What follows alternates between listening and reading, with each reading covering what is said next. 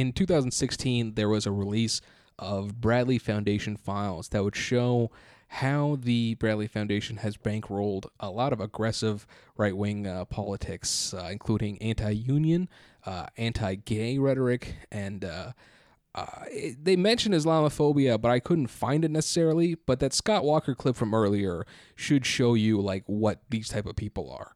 Anything that's not uh, white, r- right wing, fucking KKK uh, brand is not uh, part of their agenda. Yeah, the Bradley Foundation, uh, Diane Hendricks is a board member of it. She's given it, you know, millions of dollars. And uh, as Yogi mentioned, between 2013 and 2016, a bunch of their documents leaked. So we actually have some idea of what they were up to. And uh, PRWatch.org did a write up of this um, based on uh, the Center for Media and Democracy, went through a bunch of these documents. And it's just kind of like, you know, I mean, this is the story of foundations in America, quoting from PR Watch here. Uh, Bradley is a tax exempt, nonprofit private foundation.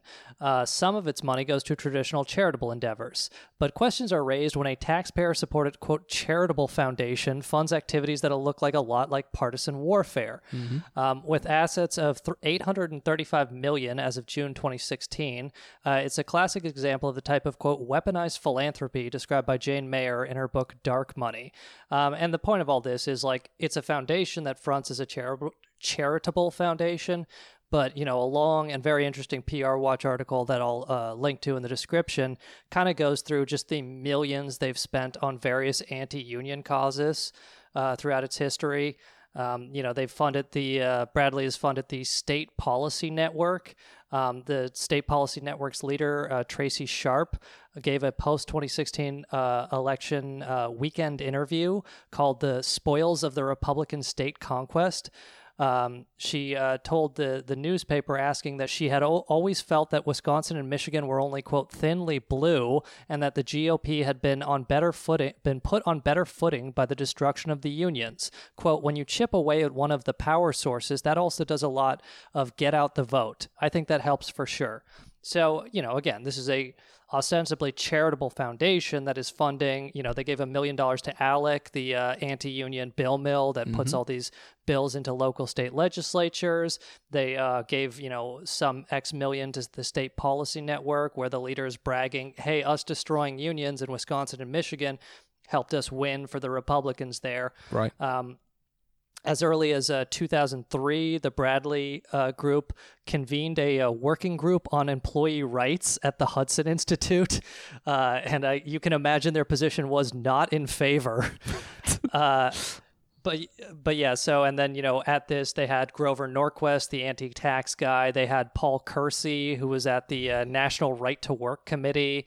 Um, so you know at 2003 they have this anti-union meeting, and this is all bringing together all these national anti-union forces. 2013 they do another one, the State Labor Reform Conference, to kind of go through the lessons of their victories in Wisconsin and Michigan, replicate them on a national level. Um, they uh, between 86 and 2015 they contributed uh, 1.1 million to the american legislative exchange council. Um, they uh, apparently made a 1.5 million dollar grant to the freedom foundation which is an spn member for union busting activities in washington and oregon.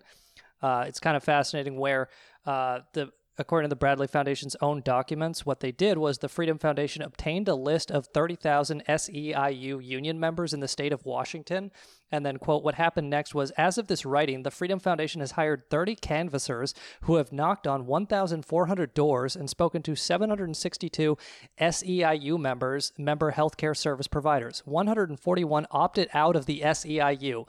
It also filmed and produced and is now airing another series of television ads featuring a government anti uh, government union member bullied by his or her union. So they got this list of union members in Washington state, and then they paid to send door knockers around, encouraging them to opt out of their union and try to decertify their union. So, and you know this this article is very long; it goes on and on and on. But the point is, you know, it just says like here they're giving one and a half million to this anti group, here they're giving one and a half million to this anti union group, and it's just so ridiculous that these organizations can pass as tax exempt mm-hmm. charitable foundations in America. It's just complete bullshit.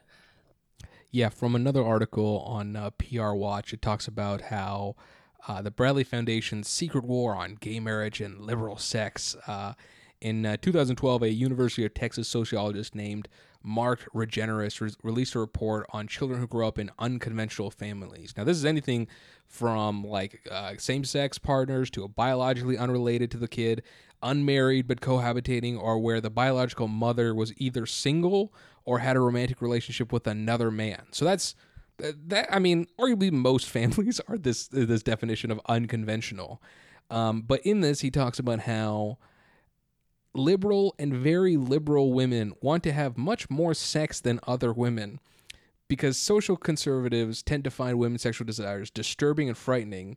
Uh, the liberal women substitute sex for religion. Uh, liberal women want more sex than other women because they're not religious enough. Specifically, he theorizes that sex provides the transcendent feeling others achieve through faith, right? And so this I feel like I'm reading a Twitter account with 40,000 followers. I just read this guy's post yesterday. He's an anonymous account with an anime profile pic.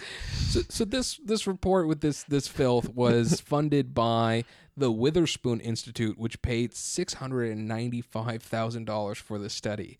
Uh, they declared on their website that marriage is a personal union intended for blah blah blah. But so the Bradley Foundation sent an additional ninety thousand for the study.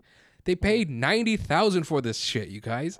Like, it's just acting within the right wing idea of what it means to be a good model citizen that we have talked about from the Ford Corporation to many others. But like, for nearly, you know, eight hundred thousand, you know, for for most of a million, uh, for almost a million dollars, this guy was paid to be like, yeah, liberal women like to fuck more, and uh, you know, conservative women they got religion instead of uh, having good sex. You know, all them liberals got them wops, if you know what I mean.